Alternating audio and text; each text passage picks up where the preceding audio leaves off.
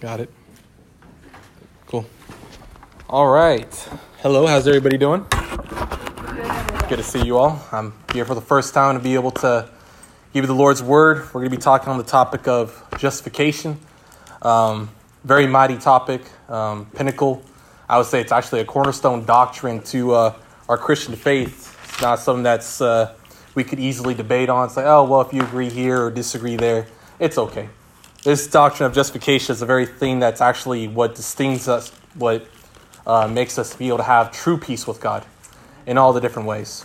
And if you don't get this doctrine right, doesn't matter how many times you go to church, doesn't matter how many times you feed the poor, feed the homeless, or how many times you pray, you do not have peace with God unless you get this doctrine correct. So I figured what better way to be able to have us go through this doctrine than to have us go through the book of Romans. So the place I'm going to have us start off at is in Romans chapter 1, verse 15. So, some places I'm going to be getting in more detail, but I'm kind of trying to highlight the important parts. But other parts, if I don't really go into it, it's not because they're not important. Of course, it is, like I said, but time is of the essence. So, of course, I got to be mindful of your guys' time. So, in this case, before I start there in uh, um, Romans, I just want to be able to give us a passage for those of us who have heard of this doctrine. So, it's going to be kind of a more, uh, you know, kind of a repetition. I'm going to repeat us the words of the Apostle Paul of what he said in Philippians 3, chapters 3, verse 1. He says, Finally, my brethren, rejoice in the Lord. For me to write the same things to you is not tedious, but for you it is safe. Indeed, the doctrine of justification, a lot of us have been raised in church a lot of our time. And we probably heard about this, the gospel message, plenty of times. But let us not become pride, but become humble in hearing about this doctrine again because when the times of trial and calamity hit, trust and believe. It is going to hit us really hard and quick, and some of us won't even know it even happens before it's even too late. So let's be humble and hear this. And if uh, you haven't heard this doctrine, I pray that the Lord will definitely give you the ears to be able to receive it, to accept it, and to be able to give God the glory and thanks for it. So I'm going to start off in verse 15, where he says, So as much as in me I am ready to preach the gospel to you who are in Rome also. This is the Apostle Paul preaching, about to write his letter to the believers in Rome. In this case, he's about to preach them the very gospel that they probably have heard from him in person, but he's bringing it up to them in, his, uh, in their remembrance again. The term gospel means the good news. And the term good news is really, I'm sure, what we all are eager to hear, whether it's we got a good news that we got a job promotion. Good news we got a brand new child. Good news is we got someone to come to Jesus. But it always brings us amazing and great joy. And so, talking about this good news, that's what I hope to be able to bring smiles and gratitude and appreciation to all you guys. So, verse 16, Paul says here, For I'm not ashamed of the gospel of Christ, for it is the power of God unto salvation for everyone who believes, for the Jew first and also for the Greek big highlights here is that Paul says he's not ashamed of the gospel. For a lot of us who know that term ashamed, if I was to use an example, I would say, I'm not ashamed of my son, um, even though he always acts up in school. Anytime you use the word ashamed, it's always implying the fact that this thing that you're not ashamed of is actually something that brings you a lot of trial and a lot of anguish at times. Maybe you know the life of the Apostle Paul and his life to preach the gospel, it did bring him a lot of anguish. Nevertheless, he did not fall away from the faith, but actually was never ashamed for hearing and preaching and believing in this good news. Now, this good news is the very power of God unto salvation. I need to make sure we emphasize that because as I go through it, yes, I'm speaking to you in English, and this is written in English for us to be able to understand, but don't get it over our heads that if you believe in this gospel already or you will believe in it today, it is because God sovereignly, sovereignly intervened in your life to have you believe and to accept this gospel. For apart from His intervening, you would not believe this and you would find it foolishness or even offensive and whatnot. So keep that in mind as I go through this passage today. Paul then goes into verse 17 where he talks about what this good news actually does for all those who believe in it. In this gospel, he says, it is the righteousness of God that is revealed from faith to faith. As it is written, the just shall live by faith. Paul says in this very gospel reveals the very righteousness of God. And there's only one way to receive this righteousness for all of us here. And it is from faith to faith, start to finish. And he even quotes the Old Testament, Habakkuk, chapter 2, verse 4, where he quotes and it says, The just shall live by faith. Some translations, if you guys are reading different translations, they'll actually say, The righteous shall live by faith. Now, of course, the live that he's referring to here is not talking about living physically, because many unbelievers who live and die doesn't mean that, of course, they, you know, are able to have life. This is talking about spiritual life, being born again, being able to have the eternal life that we're supposed to be, that we're called to have, as God commands all men everywhere to repent. Now, that term there, as my translation says in New King James, it says the just. And lo and behold, what are we talking about today? The, doc, the doctrine of justification. And how do we have life through justification? It is by faith. So, going on to verse 18, Paul is going to introduce us to the first attribute of God. Of, as some of you may know, God has many attributes his love, patience, kindness, mercy, justice, um, you know, glory, holiness. And yet, this good news, how does Paul start off with what attribute? He starts off, as we see, verse 18, for the wrath of God is revealed from heaven against all ungodliness and unrighteousness of men who suppress the truth in their unrighteousness. Very important to see that the Apostle Paul, being able to speak of this good news, does not do what a lot of churches today do, where they start off talking about the love of God or the patience of God, or the mercy of God. He, in fact, starts off with the very wrath of God. While, keep in mind, he's talking to us all about the good news, but talking about the wrath of God doesn't make anybody feel very comfortable but it's for the warning of allowing us to be understand the very severity and importance of this doctrine and where we stand in this matter. Now, who's his wrath and anger against? It's as you see here, against all ungodliness and unrighteousness of men. When you are considered just, justified in God's sight, you are declared righteous by God, as some of you may know in the catechism if you revealed them, as if you read them. But Actually, God's anger here is revealed against ungodly people, and here it is unrighteous people. So if you want to say these people are also the unjust, those who are not justified in God's sight, that his anger is against all those. As we read on, because what may be known of God is made real in them or manifest in them, for God has shown it to them. For since the creation of the world, his invisible attributes are clearly seen, being understood by the things that are made, even his eternal power and Godhead, so that they are without excuse. Why is God so angry against people who live sinful lives, live ungodly lives, or unrighteous lives, that don't seek truth but rather suppress it? It's because, as Paul says here, God has made himself obviously known to them. They have the knowledge throughout everything that we do see, breathe, what we build. I mean, you could really name anything in your life, and I could show you how it actually points to God, as we may know. I'll use one example, probably maybe two. We eat. Why do we eat? Anybody know? To survive. To survive. And when we stop eating, what happens? We die. Is it no wonder then that Jesus Christ in the Gospel of John says, I am the bread of life? Unless you eat in my body, you will have no life in you. What about drinking? Why do we drink water? Right, to live. And if we don't drink water, what happens to us? We want to drink water. You want to drink water, and yet if you like, yeah, you know what? I don't feel like drinking water today, and you keep being hard headed and stubborn, what eventually happens to you? I get a migraine. You get a migraine, which eventually leads to what next? Death. Death. No wonder why Jesus then says, I'm the bread of life, but also the waters of life. Right? That he who comes unto me and believes in me shall never hunger, neither shall he never thirst. That we could drink and eat of all the foods that we want, and it may fill us for a time. But unless you have the true bread and the true water, it is going to eventually lead you unto your eternal death and doom and misery, as we'll see shortly in a while.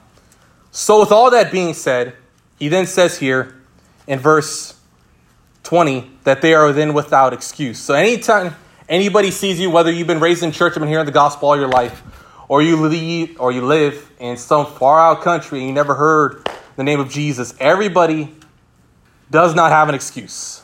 Everybody does know of God, generally speaking, yet they suppress that truth and do not seek Him.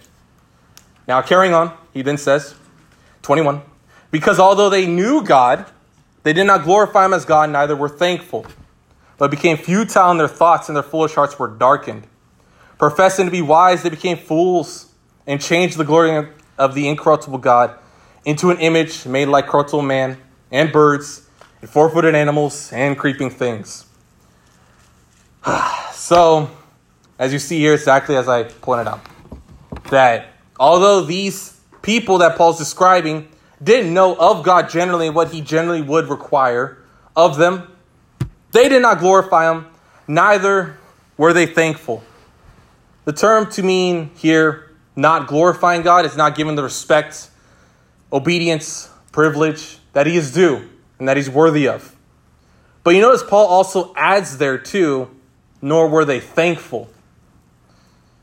Why would he add that? We understand, I'm sure a lot of us would understand why he makes a note that they did not glorify God. Well, because God is glorious and he's worthy of eternal praise. And he's glorious. But why does he mention thankfulness? Lack of thankfulness. Is because all of us, I'm sure, myself, eh, you know, included, do not actually give God the amount of thanks that He deserves, especially in our times of trial.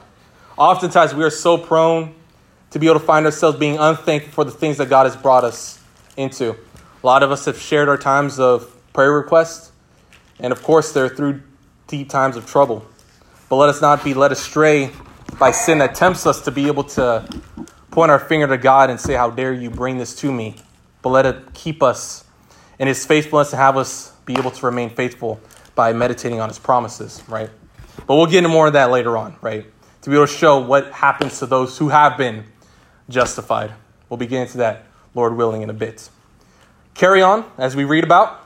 What do these people do? They claim to be wise, and became, they became futile in their thoughts, and their foolish hearts were darkened. Professing to be wise, they became fools and changed the glory of the incorruptible God. As I'm speaking of this message, of course, some of you will love it and rejoice in the Lord, which is a blessing. But some of you guys will not like certain parts that I'll be speaking. Of course, if I'm speaking and teaching is something that's obviously not on the proper context and not true and not faithful to the biblical teachings, of course, reject it. But if what I'm saying is actually faithful and true and you do not accept it, then we have a very serious problem on our hands. Let us be able to not resist what the Lord says. If it is faithfully taught, let us accept it and not be tempted to reject it. 24. Therefore, what does God do in response to people who change God's glory into whatever they see fitting for themselves?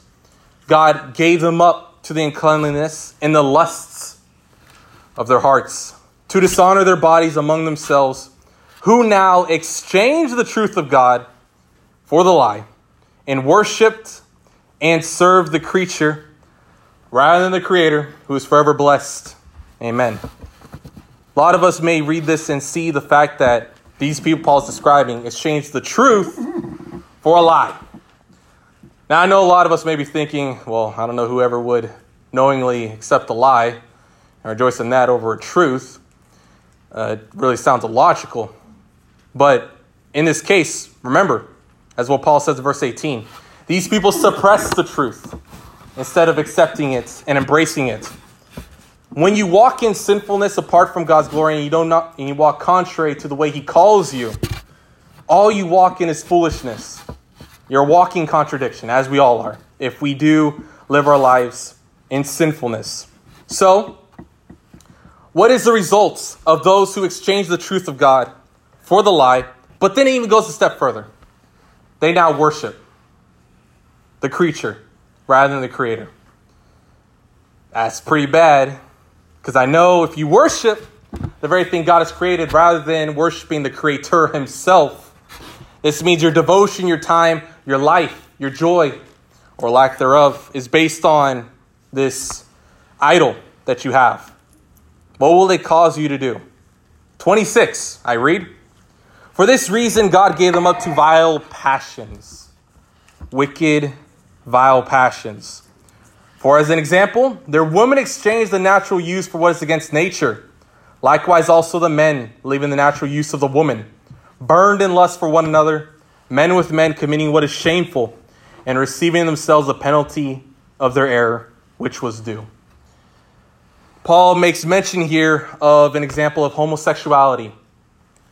That these people pursue the same gender instead of pursuing the way that God has ordained marriage to be, to be between one man and one woman. In this case, if we keep in mind what Paul said earlier, these people who engage in such relationships are actually worshiping their partner, air quotes around there. And that's all they care about, and that's all they serve. And what happens eventually to those who go down this path? 28. They then go on to then say, they did not like to retain God in their knowledge. So then what? God gave them over to a debased mind to do those things which are not fitting. Other translations would say, reprobate or worthless mind. But you see, at this point, these people don't even want to hear anything about God. Don't get it twisted. This is not referring to the fact people don't want to hear about a God in general. They're not wanting to hear about the true God and his truth at all anymore. They want, they want to hear about their God. They're fine with that. But when you preach them the faithful, true God and preach his gospel to them, they cannot stand it anymore. So what happens? They're now being filled with all unrighteousness, sexual morality, wickedness, covetousness maliciousness, full of envy, murder.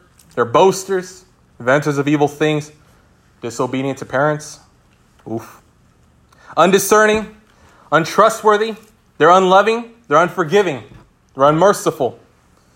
Who, knowing the righteous judgment of God, that those who practice such things are deserving of death, not only do the same, but also approve of those who practice them.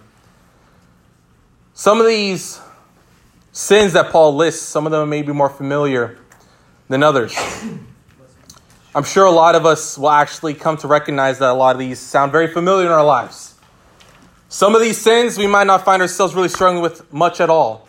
But what is Paul's point in 32 in listing all these sins? That everyone knows that the righteous judgment of God says that those who practice these things are deserving of death. Well, what kind of death? Is he just talking about dying physically? Well, no, because there's obviously a lot of people who die unbelieving that die the natural death, and many believers, true believers, who also die the natural death. He is talking about the eternal death, the lake of fire, hell, that he's referring to here. That all those who commit these sins and practice them are deserving of eternal torment for these sins, which is, of course, a very unpopular message today being spoken in churches and even outside of churches. That being said, it gets even worse, as Paul would say, that they know that what they're doing is going to lead them unto eternal wrath being received by the Lord. But they also approve of those who practice them, whatever it may be. I know I've heard some people that I've preached the gospel to, it's directly reading them Romans or preaching them the gospel, keeping Romans in mind. And I'll tell them of certain sins, such as gossipers. That if you gossiped even once, that you'll go to hell. They say, oh, well, I understand murder. I understand hates. I understand, you know, stealing or doing something really bad. But you tell me gossiping is something worthy of eternal condemnation? It's a little extreme, don't you think?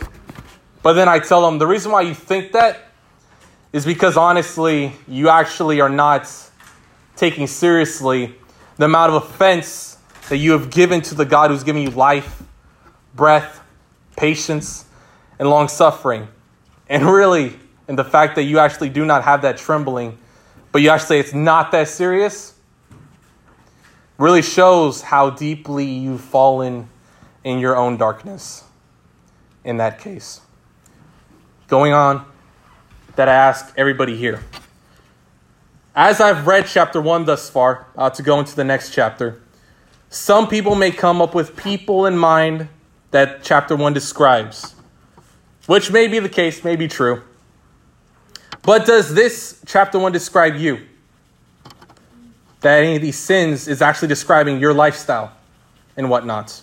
Say, well, I may have done some of those things, but obviously I don't really think, you know, I'm the one deserving of eternal death on my own merits or my own works or my own lifestyle. I do better than my neighbor next door. Well, what does Paul say in Romans chapter 2, verse 1? Therefore, you are inexcusable, O man. For whoever you are who judge, for in whatever you judge another, you actually end up condemning yourself. For you who judge practice the very same things.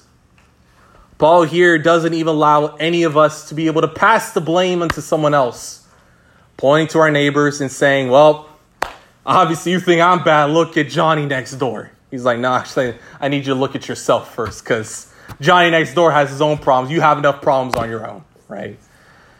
So in this case, we need to recognize that this is actually a call that we all fall under the same umbrella, that we all do not naturally receive the love and patience and mercy of God, but we actually receive and deserve the wrath of God, His anger.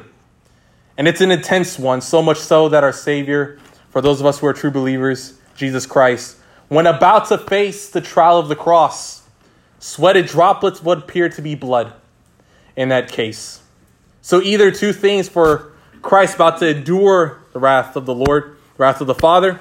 Either A, Jesus was over exaggerating, and it's not that serious to receive the wrath of God.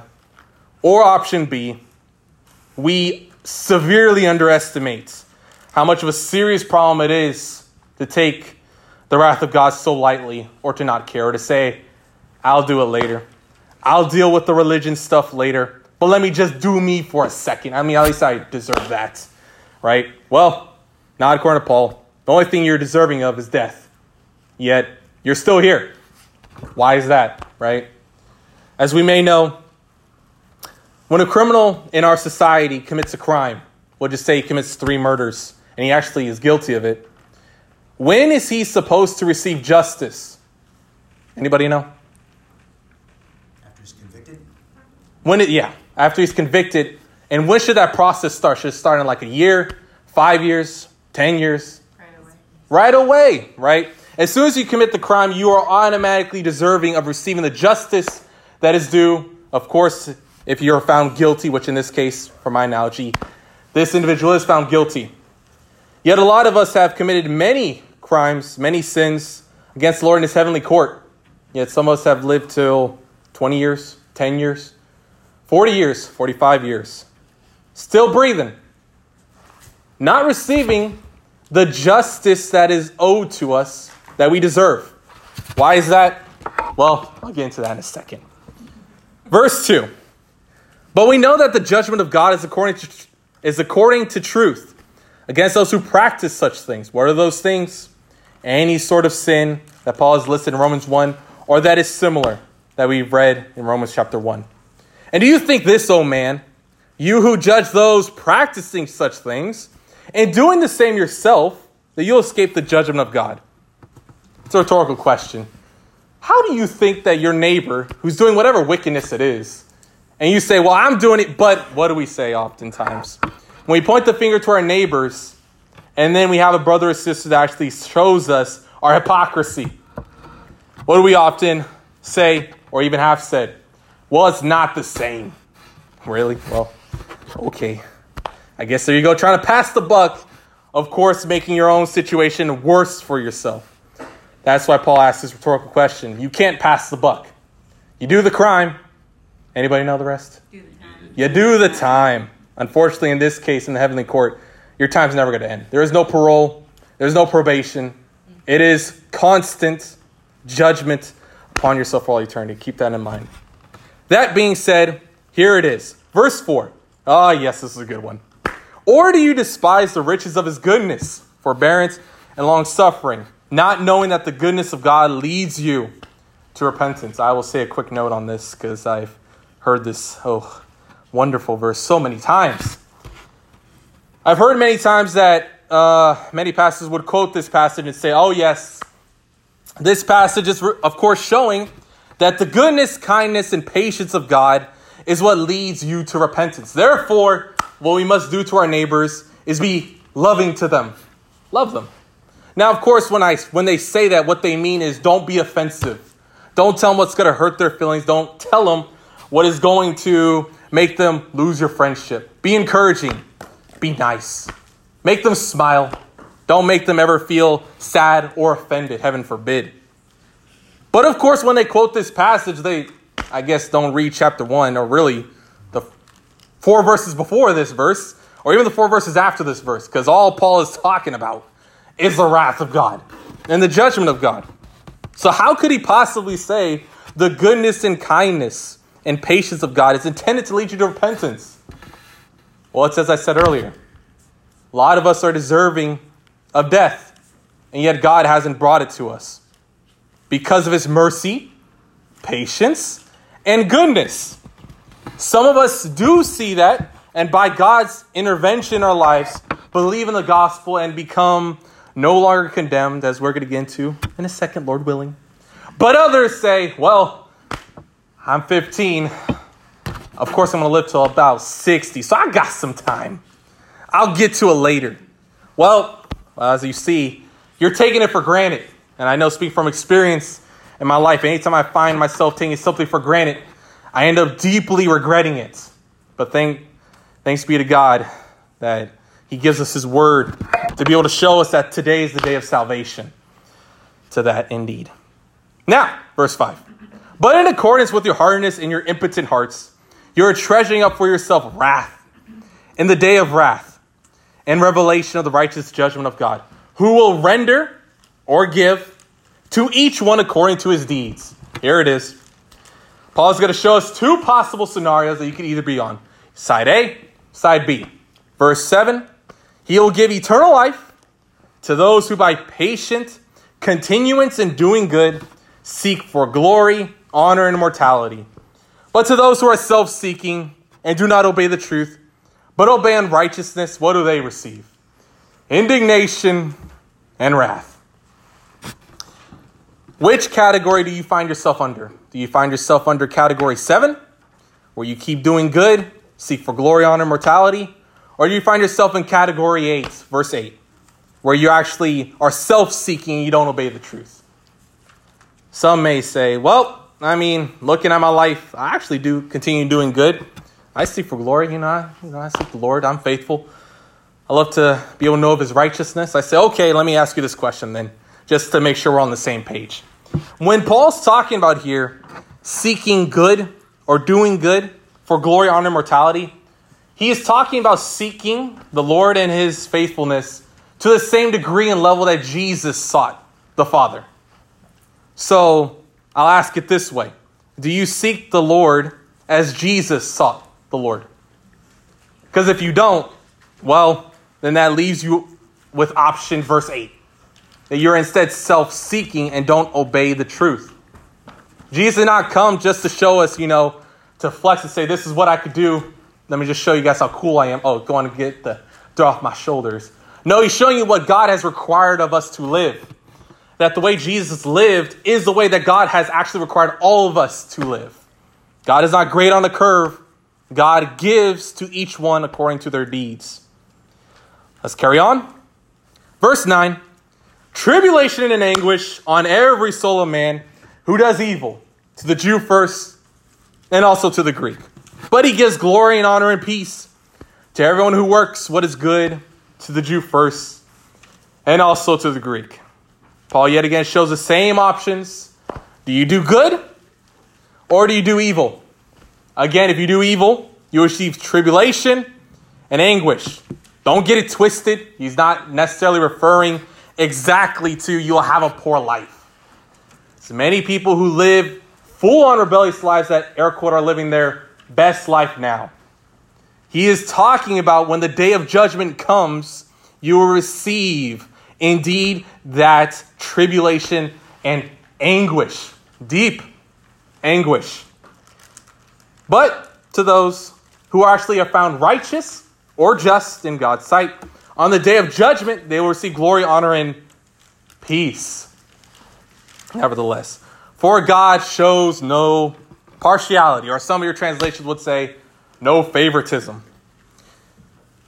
In this case, I shall keep going, as tempted as it is to keep saying there, but I must go. Time is of the essence. For as many as have sinned without the law will also perish without the law, and as many as have sinned in the law will be judged by the law. Here it is, verse 13. For it is not the hearers of the law that are, here's the word, just, justified in God's sight, but it is the doers of the law that will be justified. Now, this is important because I have heard many people that have seen that Paul's point here, or even the fact that even certain Reformed Christians avoid verse 13 to actually show that we are justified not by faith alone, but by the works, by our deeds, as Paul says here. For it's those who are the doers of the law, they will be justified. See? It's by our obedience. Again, what is Paul's point here, though? What is the context? He's showing you the fact that the standard of your obedience is required to be to the same degree of the obedience of Christ. So, yes, if you could be obedient as Christ was obedient, then great. You can be justified by your own deeds and merits. But unless you are self deceived severely, we all understand that we fall short by God's standard, that is Jesus Christ Himself. Now, we go on to chapter 3. Again, I'm not skipping because it's all irrelevant. I would love to be able to talk about the rest of chapter 2, but time is of the essence. As you see with chapter 1 and chapter 2, Paul has made it very apparent in his what he writes to his audience to make sure nobody has any grounds to be able to say, I have a little bit of right standing with the Lord. He's showing no. None of us have any sort of leg to stand on when it comes time that the Lord is going to gather accounts on the day of judgment. Chapter 3, verse 1. What advantage then has the Jew? As you see, Paul has shown his audience in chapter 2 that they're just as much guilty as the heathens. Anyone who's not ethnically a Jew. Gentiles, those who are not ethnical, eth, wow, ethnical, ethnical Jews, right? So if you are not a Jew by ethnicity, then you are a Gentile. So Paul's point is the fact to show that whether you're Jew or Gentile, we're all equally guilty and we all deserve this very judgment. Paul says, What advantage has the Jew? Or what is the profit of circumcision? Why are they asking this? Because these Jews, particularly, are thinking, well, since we have God's law, we've been raised in church, we have so much better off standing than our neighbors. And Paul's like, well, that clearly ain't the case. They're like, well, dang. Is there really any advantage of being a Jew then? Paul says, yes. Because to them, Jews were given the oracles of God, which is God gave them His word, His instructions, His guidance, His faithfulness. They saw His miracles being done. You know, if you guys know your Old Testament, like for example, the Exodus, right? The Lord Himself brought the Jews out of bondage and a captivity. And as this and as in his goodness led him to the wilderness, leading unto the promised land. So, what does he say then? Three. For what if some did not believe? Will their unbelief make the faithfulness of God without effect? Why are they asking such a question? I'll say briefly. They're asking this question because God has given his law, his desires, his commands to the children of Israel, the Jews. But is God dependent upon the Jews that he needs their cooperation in order to bring about his plans? Well, no, because the Jews constantly kept failing what God required them to do. So as they ask this question, well, what if they didn't believe? Will their unbelief make the faithless of God without effect? The answer is, of course, no. Let God be true, but every man a liar. What is this point? That when God says he's going to do something, whatever it may be, he is going to bring it to pass with you or without you. Of course, it'd be better if it was with you, not without you, just saying. That being said, let's carry on. But if our unrighteousness demonstrates the righteousness of God, what shall we say? Is God unjust who inflicts wrath? This question came up from the constant understanding that despite all the sinfulness and rebellion of the Jews, that God still is able to bring about such a great blessing. And the pinnacle of his blessings was found in the Messiah, as we know, Jesus Christ. So they say, well, dang, if all of our sinfulness was actually being used to be able to bring about to show the glory of the Messiah to come and be able to show that God used our wickedness and intended it for good, well, why does he condemn us then? Shouldn't he thank us for our sin to be able to bring us to such an amazing, glorious thing we get to see of the Lord? Paul says, No, you did the crime, you do the time. Of course, he didn't say it, but of course, that's what he means.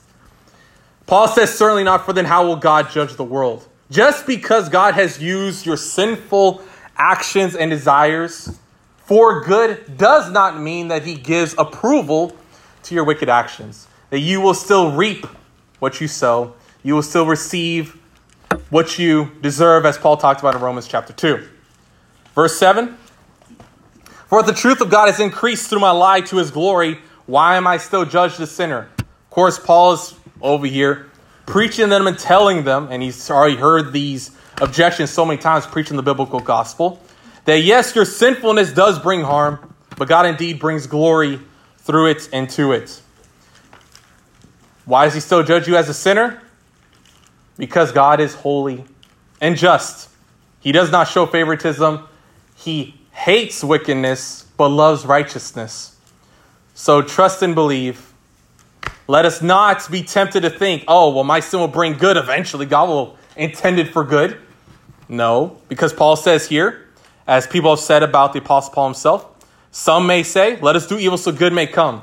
As we are slanderously reported, as some affirm we say, their condemnation is just. If you ever believe that your grace gives you license to sin, you have indeed proved that you are actually condemned at this point, lest you repent and the Lord gives you that repentance. Here it is, verse 9. What then are we better than they? The we is the Jews, the they is the Gentiles. Not at all. For we previously charged both Jews and Greeks that they are all under sin. In that case, what does he then quote? Many Old Testament passages show you what God says about every sinner. If you're a sinner, this describes you. There is none righteous, no, not one. There is none who understands. There is none who seek God. They have all turned aside. They have, to, they have together become unprofitable. There is none who does good, not even one. Their throat is an open tomb. Their tongues have practiced deceit.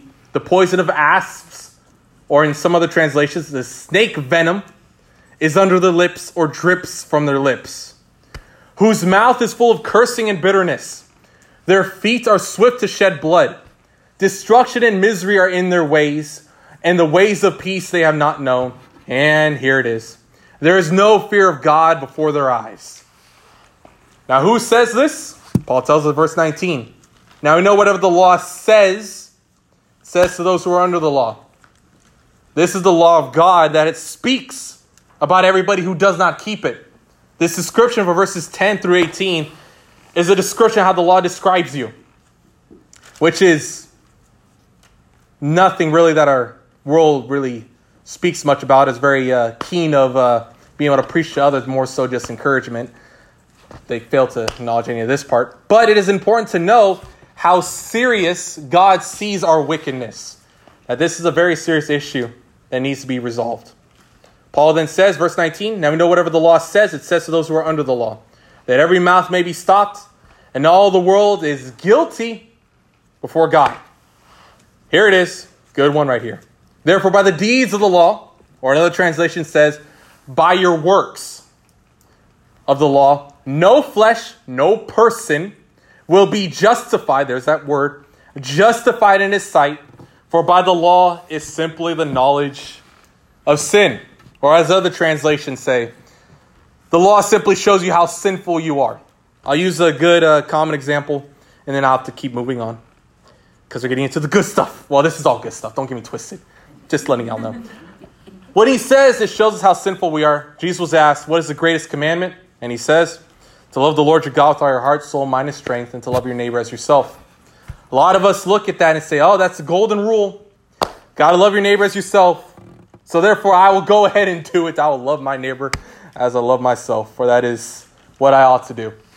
But they fail to recognize when Jesus says initially to those who haven't heard of the gospel and don't believe in it just yet, when he tells them to love their neighbor, he's not telling them necessarily to do this, go ahead and do this is what I need you to do. It is what he needs them to do. But he's actually telling them, love your neighbor as yourself, because you don't love your neighbor as yourself.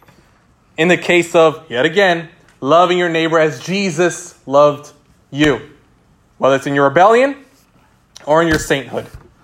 So that's why Paul's showing you that that law that you're trying to keep, that you think is getting you brownie points with the Lord, is actually the very thing actually condemning you harder and harder the more you try to use it to justify yourself in God's presence.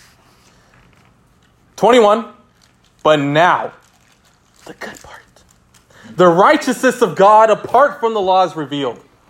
Paul has shown us that our deeds at all don't earn us any favor, any privilege with God. Therefore, there is no hope found within us or on us, whether it's in our past, in our present, or in our future. But God, who is faithful and is worthy of eternal praise, has revealed a way for us to be righteous or to be justified in His sight, which was prophesied by the law and the prophets, showing us this wasn't no random thing the Lord just decided to bring up. Like, I don't know. I just make up this random way. He prophesied it and actually brought it to pass. And He says it here, which is even 22 the righteousness of God through faith in Jesus Christ to all and on all who believe. For there's no difference. For all have sinned and fall short of the glory of God. Being, here it is, justified freely. Keep in mind that term word freely wasn't just there just for dramatic effect. It's actually there to show us that when we are justified in believing in Jesus Christ, we should recognize that we are not owed what God has brought us, and we did not earn what God has brought us in the terms of us being justified by faith in Christ. 24, being justified freely by his grace through the redemption, he redeemed us from being sinners, children of wrath, and has brought us into the very righteousness of Christ. That's what redemption is referring to here. That is in Christ Jesus, not found anybody else. Whom God set forth as a propitiation. That word propitiation is very important. It means to extinguish, to take on the full wrath of God leaving none left over. So when Jesus gave up his life as propitiation by his blood, aka dying on the cross, he took on the full weight of God's wrath, extinguishing it, meaning there's no more left for all those whom Christ has died for. To demonstrate his righteousness, because in his forbearance, God has passed over the sins that were previously committed, such as Abraham, Isaac, Jacob, all Noah, all the people who were saints of the Old Testament. As Paul says, to demonstrate at this present time his righteousness, that he might be just and the justifier of the one who has faith in Jesus. Where is boasting then? It is excluded. By what law? Of works? No, but by the law of faith. Therefore, we conclude that a man is justified by faith apart from the deeds of the law. Or to put in our terms today, we are we have peace with God. We are made right in his sight. We are considered righteous by faith apart from our works. Past, present, and future. I say that because I've met a lot of Christians, and even I myself fall under this very same trap. And we say, okay, now I'm a Christian. Now I need to be obedient to be able to keep myself in God's favor and love and graces. I'm emphasizing that because once you do that, is going to lead you down a very self condemning road or it might just lead you to actually depart from the very gospel that's supposed to be the very one to save you. So keep that in mind. Justified by faith apart from the deeds of the law. Or is he the God of the Jews only? Is he not also the God of the Gentiles? Yes, of the Gentiles also. Since there is one God who will justify the circumcised by faith and the uncircumcised through faith, do we make void the law through faith? He says, certainly not. On the contrary, we establish the law. This verse 31 is very critical because anytime we believe in Jesus Christ as being the sole reason that we have peace with God apart from our works, we may be tempted back then today or even possibly in the future to say, my works, my deeds, my obedience really doesn't really matter in the end. Therefore, God's law is more of sort of a recommendation rather than a command. Paul says, no, certainly not, meaning get that thought furthest away from you. Actually, it's when you have faith in Christ, is when you're actually fulfilling the true purpose of the law, which is what? We keep God's law not to be saved, not to stay saved, but because we are saved and to show our love and gratitude for what our Lord has done for us. Or, as we could say, to show evidence of the saving faith that we do have. Now, oof, that time is just flying by. We're going to go to chapter 4. This is where I really want to spend a lot of our good time in it with the time that I have left with you guys. I may have to skip some parts. I do apologize. But, like I said, let's try to get into it. In this passage, Paul then brings up a pinnacle of the person who actually shows their life, which is Abraham. Verse 4, chapter 4, verse 1. What then shall we say that Abraham our father was found according to the flesh? Meaning, what did Abraham have to say in accordance with his good deeds? For if Abraham was justified by works, he would have something to boast about. Some you could say, yes, I took part in that. Whether it's 5%, 10%, or 90%. He would have something to boast about, but not before God. Now, why does he say not before God? Because as Paul previously already illustrated, that if you want any of your works to be approved by God, you have to keep it to his standard, which is the standard of perfection, right? So in God's case, that ain't gonna fly. For what does the scripture say? Abraham believed God, and it was accounted to him for righteousness, or credit to him as righteousness. Now to him who works, wages not counted as grace, but as debt. But to him who doesn't work, but believes on him who justifies the ungodly, his faith is accounted for righteousness. Now, this is one of the important parts I want to make sure this doesn't go over our heads. He gives this example to those who works. We'll use the case of employment, working your job. If you did your job and you did, the, did your job to the standard your employer likes, in two weeks, do you see your check as grace or as something they owe you? Anybody? Something that's owed to you because you did the work, right? That was required of you. Now, if you're doing your job and you work for your two weeks, but you didn't do anything, matter of fact, you just slept most of the time and was just a horrible employee.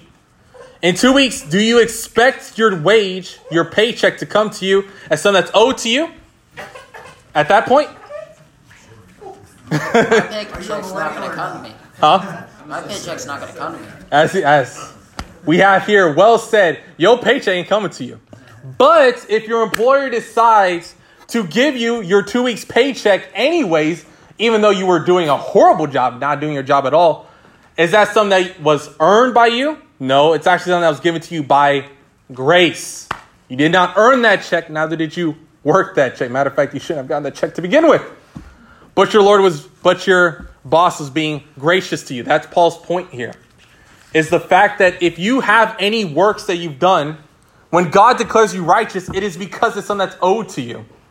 But in his case, when we are declared righteous, it is because of all that Christ has done for us.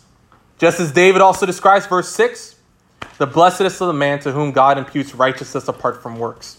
Blessed means how divinely happy, the term blessed, are those whose lawless deeds are forgiven and whose sins are covered. Blessed is the man to whom the Lord shall not impute sin or count sin against them. As you guys know, we read it earlier. Sin brings the very wrath of God. So, how joyful for us to be able to know that the Lord shall not impute sin today and even in our future. This gives us true peace. This is why I say if you try to believe that, yes, I have faith, but it's up to me to do works, then where's your peace? Because I'm telling you, if you don't believe you're going to have a day that you're going to fall short, oh, you will. Oh, you will. And trust me, believe you're not going to have shalom.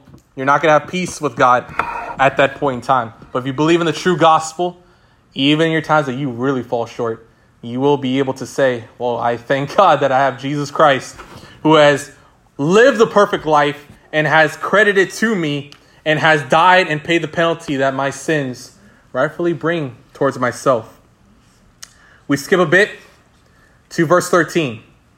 For the promise that he would be the heir of the world, this is talking about Abraham, was not to Abraham or to his seed through the law, but was through the righteousness of faith. For if those who are law are heirs, faith is made void and the promise made of no effect. Essentially, meaning here the fact that if the fact that Abraham was made righteous was based on his obedience, then no, there would be no need for faith. If we could do this on our own, there's no need for us to have faith in Christ to be our Savior. But indeed, that wouldn't be the case because the law brings about wrath. For where there is no law, there is no transgression. Therefore, it is of faith that it might be according to grace, so that the promise might be sure to all the seed, not unto those who are the law, but also those who are of the faith of Abraham, who is the father of us all. Referencing, if you have faith like Abraham had faith, as much as I would love to be able to go and talk about Abraham, of course, not today. But if you have faith like Abraham, believing in the promises of God, then indeed you are a child of God, right? Now, the reason why I want to make sure I spend a good amount of time in chapter 5 is because a lot of us believe in the gospel. Believe we're saved, and you know, if anybody asks, why do you believe you're saved? We just read it. Because I believe in Jesus, that he died on the cross for my sins, took on the penalty, and because of him alone, I am made righteous. But a lot of us either don't think about or pay much attention to what does a life of true faith look like for the believer? Well, Paul gives us Abraham that shows us a person who is justified by God will show their life to be lived in the way that Abraham lived his life through faith. Verse 17 As it is written, I made you the father of many nations, in the presence of him whom he believed, that is God, who gives life to the dead and calls those things which do not exist as though they did. Verse 18 Who, contrary to hope, in hope believed, so that he became the father of many nations according to what was spoken. Now, he then says here in quotes, he's quoting in the Old Testament, so shall your descendants be. This is referencing Genesis 15, where God tells Abraham that he will have descendants as numerous as the stars. Abraham at this point was living in a pretty good part of his life, pretty young, still able to make some children, of course, for some of us that know the story. But the reason why Paul quotes this promise is because Abraham believed in the promise, even though he had no reason to believe it. At that point, he only had Eliezer. He had no son to be able to be having a descendant so he could be the father of many nations. Yet, he's like, well, I don't got a kid. So, God said it, I'll believe it, right? I'll believe his promise. And this is exactly what led to him being the father of many nations. But verse 19. And not being weak in faith, he did not consider his own body already dead. Now, other translations will say a little more easily, but it's okay. I'm here to help us all. When he says not being weak in faith, it means his faith did not simmer, did not lessen, did not grow weak. For he did not consider his own body, meaning he did not look at himself and say, Well, I got some good time. I got some, uh, my body, because as you know, you know, got some youngins in here. Hopefully, y'all being uh, taught about how, uh, you know, we're all get here, you know, through a, you know, marriage, of course. But the birds and the bees, right, as some of you may say. But to be blunt, of course, Abraham needed a descendant. But how do you get a descendant? It is through marriage, sexual union, having sex, right? Abraham at this point was about 100 years old. If you guys know anatomy, that point of your life uh, is now looking good, really at all, to be able to have any kids. So Abraham at this point still didn't have the child that God said was promised to him, being 100 years old along with Sarah's dead womb. So he's like, Well, I don't know how we're going to get a kid. I'm too old to be able to give you any kids, and she's too old to be able to conceive of any kids. So at that point, Abraham literally had no reason to hope. This is what Paul's talking about here. Not being weak in faith. He did not consider his own body already dead since he was about 100 years old and the deadness of Sarah's womb. He did not waver at the promise of God through unbelief, but what? Was strengthened in faith. Now here it is. This is really the, the bread and butter of what it means if you believe in the good news that I went over for today. This is what your life is going to be marked by. There are many times of trial and hard times where you will have the promises of God, whatever they may be, whatever promises are in your season. And you're going to look at your circumstances and you're going to say, Well, Lord has promised me that He'll never leave me nor forsake me, but I don't know about that because I just lost my job. My house just got foreclosed on. I don't have any way to provide for my family. I have any way to be able to, you know, pay for the rent. We're probably not going to make it past this week. So, I mean, he says it, but based on my reality, I don't think that's the case. If you are truly justified as Abraham is justified by faith alone in the promise of God, even though you have no reason to hope, that will actually strengthen your faith in the promise of God rather than weakening your faith in the promise of God. But of course, how could you do that if you don't know your pro- if how could you do that if you don't know the promises of God? This is why it's critical for us to be able to meditate on his promises. Now, while we're not in a trial, or if we are in a trial, then yes, of course. Meditate on his promises, see what the Lord says. Because Abraham, as it says here, did not waver in the promise of God through unbelief, but was strengthened in faith. Here it is giving glory to God. Or another translation says, This is how Abraham glorified God, was believing in his promises to be the very thing that gave him strength. Some of us may know that we as Christians do not walk by what? By sight, but walk by.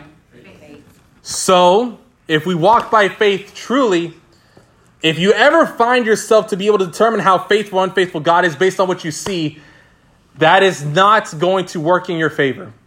It will actually work against you and actually give you a lot more trouble than you're supposed to be having. And being fully convinced of what God, of what, um, being fully convinced that what God, wow, my bad, and being fully convinced that what He had promised, He was able to perform. This is what it means to be able to accept the righteousness of Christ by faith, but to be able to be strengthened in the times of trial, being a Christian who walks by faith being justified by the righteousness of Christ for what he has done on your behalf. And here it is, 22. And therefore, you guys know your English, your grammar. Anytime you see the word therefore, it is a conclusion statement. So after all this, Paul has argued, making all of his points, and has made all of this to his conclusion. And therefore, it was accounted to him as righteousness. Keep in mind, if you guys know the catechism question, justification is when we are accepted as righteous because of Christ alone. Abraham believed in God and was accredited to him as righteous. He was justified. And with the example that Paul gave, that he went through many trials where it looked like it just wasn't going to work out, that God was not going to be able to keep his promises, he kept believing. He kept being strengthened. Yes, he did fall, but Paul's point here is the fact that those who are truly justified are those who meditate on the promises of God day and night and having it be their joy and delight. For they'll be a tree firmly planted by the rivers of water, bearing fruits in all seasons. And in all that they do, they indeed shall prosper. That is what it means to be truly justified. Not just have peace with God, but to be able to live your Christian life meditating on the promises of God. And as we wrap it up with the last two verses, now it was not now it was not written for his sake alone that it was imputed to him, meaning was this case of righteousness only for Abraham? Was he just the only one who got it? Paul says, but it was also for us. It shall be imputed to us who believe in him who raised up Jesus our Lord from the dead, who was delivered up because of our offenses and was raised because of our, here's the word, justification. Jesus died to take on the penalty for our sins, as the Catechism states. But when he was raised, he was raised from the grave spiritually, physically, all together to show that everything Jesus said, as we read about in the Gospels, was true and faithful. And that in saying all those things, that every word that he said, that he indeed is the one who has been truly accepted by God as righteous. And if we believe in him, we sit where Jesus sits, in the very position Jesus sits, being accepted and dearly beloved by God, by the triune God, that he sees us as he sees his own son. And let us, again, that is a promise. There's going to be times that we're going to be falling short. And when we do, we're going to feel God doesn't love me. God doesn't care for me. Or you bring up your sin for the 80th time. And you say, Lord, it's really tired of hearing me about this. But we got to remember that if we are truly children of God, God sees us as he sees his own son. So let us boast in our weakness, for in our weakness, God's strength is perfected in us. Amen. And that'll be it for myself today.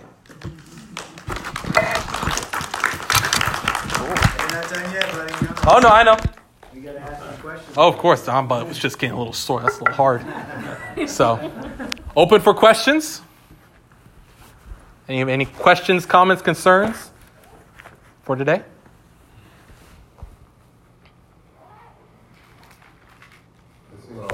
Oh, Yeah, but it's a whole bunch of questions. right. Well, Go ahead, Stephen. I know. My own question was Ross. Ross was, was gonna go without asking the question. Sean's back here too. Oh, yeah, I bet, right? Yeah, no, the justification part, I wanna cut what else off. A lot of people, uh, uh, you chose to go down the road of, uh, ending in Romans four, so, um, it says Christ was delivered because, delivered up because of our offenses and was raised for, our- because of our justification. Um, Was that where you were hanging your hat on the, uh, on the overall topic? My overall topic was more so, um, so as John's question was, did I purposely choose to end the study today on Christ being raised for our justification as saying that's what covers the catechism question? My goal was actually using Romans 1, 2, 3, and 4 to show the full essence and life of what it means to be truly justified. The fact that when Jesus came, why are we justified? Why does it matter that Jesus was raised from the grave? Well, it shows that where he sits at the right hand of the Father, that's how we are declared righteous because of where he sits, he intercedes for us. And that's Paul's, as I would understand, Paul's point in Romans 4 at the end of it, being raised for our justification, because as you read in Romans 8, it says, Who shall bring a charge against God's elect? Indeed, no one, for it is God, for it is Christ who sits at the very right hand of the Father. Where Christ sits is where we stand positionally as well. And it's important for us to be able to understand the fact that Christ, that God sees us as he sees his own son by where he stands in the everlasting favor of the Lord. So that's just a part, but that wasn't all that I was talking about. That's why I purposely started at Romans 1, well, all the way up to chapter 4. So, thank you. Ross? I was gonna ask something, uh, in spite of Paul sitting right behind me, um, of a, uh, like a, a pictorial example of the need for Christ to intercede on our behalf, that God the Father, um, in effect, uh, when you pass from this physical world to glorification, Mhm. and God is going to determine whether you are righteous, because if there, if you are not righteous, you will not be in heaven. and that God doesn't go directly to you, Mhm. but he goes to God the Son. Is this person righteous? What I'm asking? And God, Jesus is the one Mhm. that it's kind of strange to say this, uh, informs God the Father that this person is righteous. hmm I have covered him, so to speak. Right. I was wondering if you could, you know, comment on that mechanism, if you will. So, if I was hearing your question correctly, you're asking, what does it necessarily mean for Christ to intercede for us? Yeah. Okay.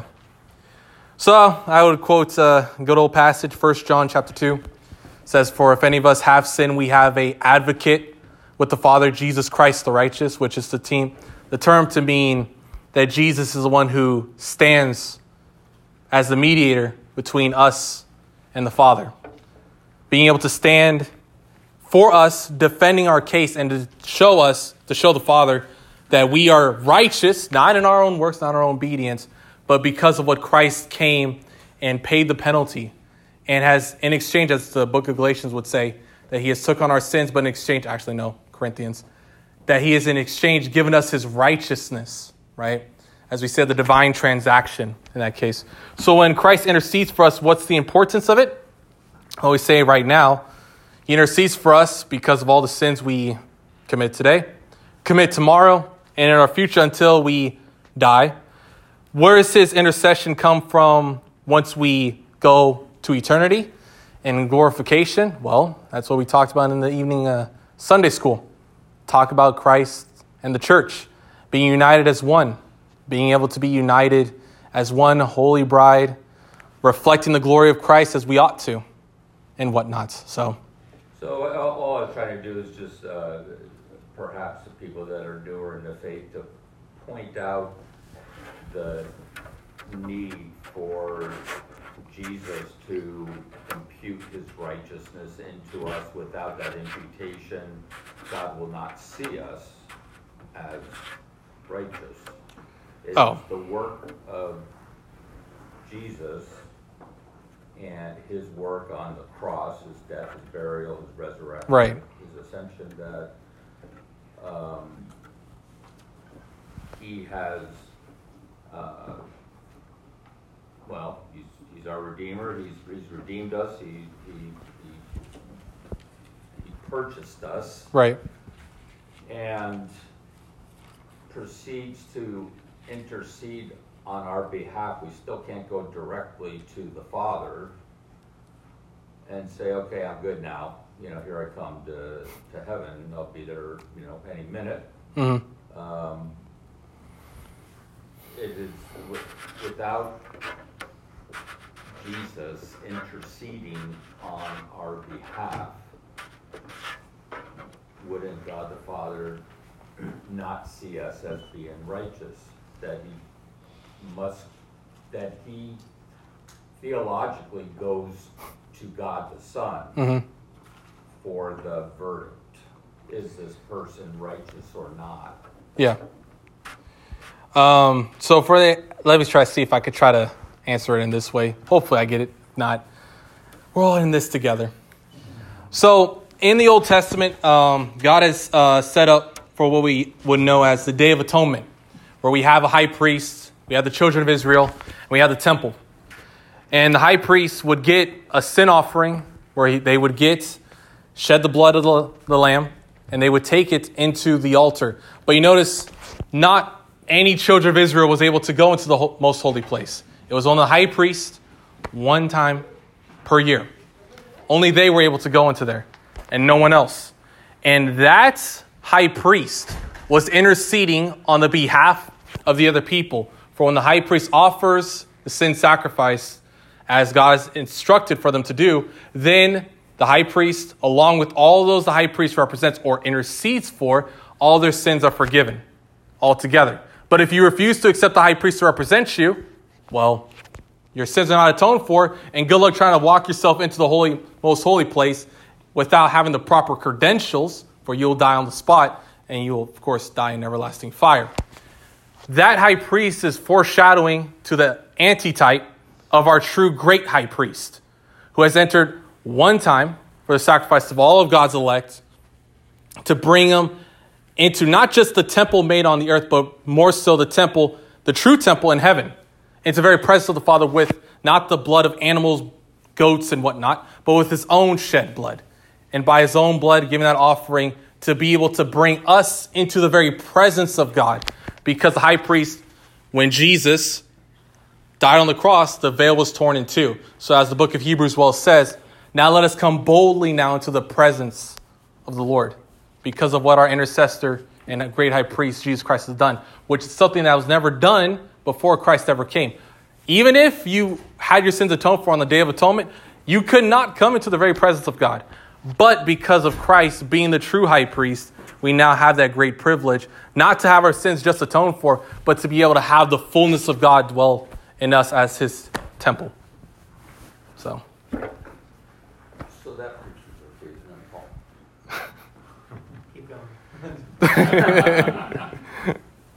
Paul doesn't, does- doesn't necessarily like using pictures, eh, like uh, using a, an egg to describe the Trinity or something. like Oh, yeah, that. no, of course. It's a terrible description, It- it's a nice try, but it's very short. And Yeah. oftentimes, pictures fall short, but the typology Right. uh, of the Old Testament is, Yeah. I hope, satisfactory in trying to uh, provide an image of Yeah. what is actually the, the transactions. And, Yeah. uh, okay, anyway. Yeah, no, indeed. Amen. Amen. Appreciate it. Anybody else?